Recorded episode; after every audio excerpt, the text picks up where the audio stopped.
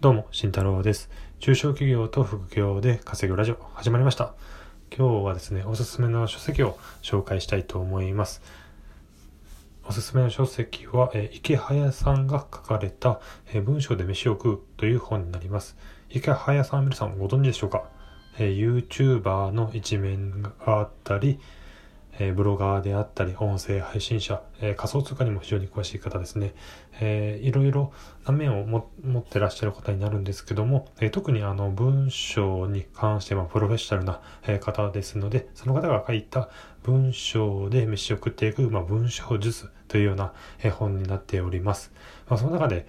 え私自身、えすごく、え面白い、え考え方だなと思ったところがあったので、紹介をしていきたいと思います。いやあまりネタバレになりすぎないように、まあ、一つだけ紹介していこうと思います。えー一つ、えーと、自分自身でメディアを作っていく際に、えーどういった立ち位置で自分が、えー書いていくか、えー作っていくかという話がありました。えどういった立ち位置なのか2パ ,2 パターンあるようです。えー一つは、え自分自身がそのメディアの編集長になったパターン。もう一つは自分自身が作家になるパターンですね。えー一つずつ説明をしていきたいと思います。編集長になるパターンとしては、えー基本的にその雑誌を作るようなイメージなんですね。なので雑誌のそのテーマに対して人が集まってくるというイメージです。対して、えー作家の立場として書くならば、えーテーマではなくてその作家さん自身に人がついてファンがついて、えーメディアの育っていくというようなイメージらしいです。えー非常に面白い表現だなと思いました。えー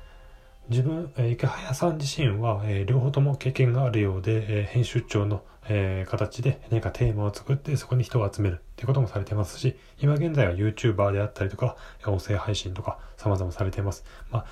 え自分自身を、え全面的に出されて、え非常に人気になられている方ですね。なのでそういった方、え、2パターンがいるとおっしゃっております。なので自分自身でメディアを作っていく際には自分が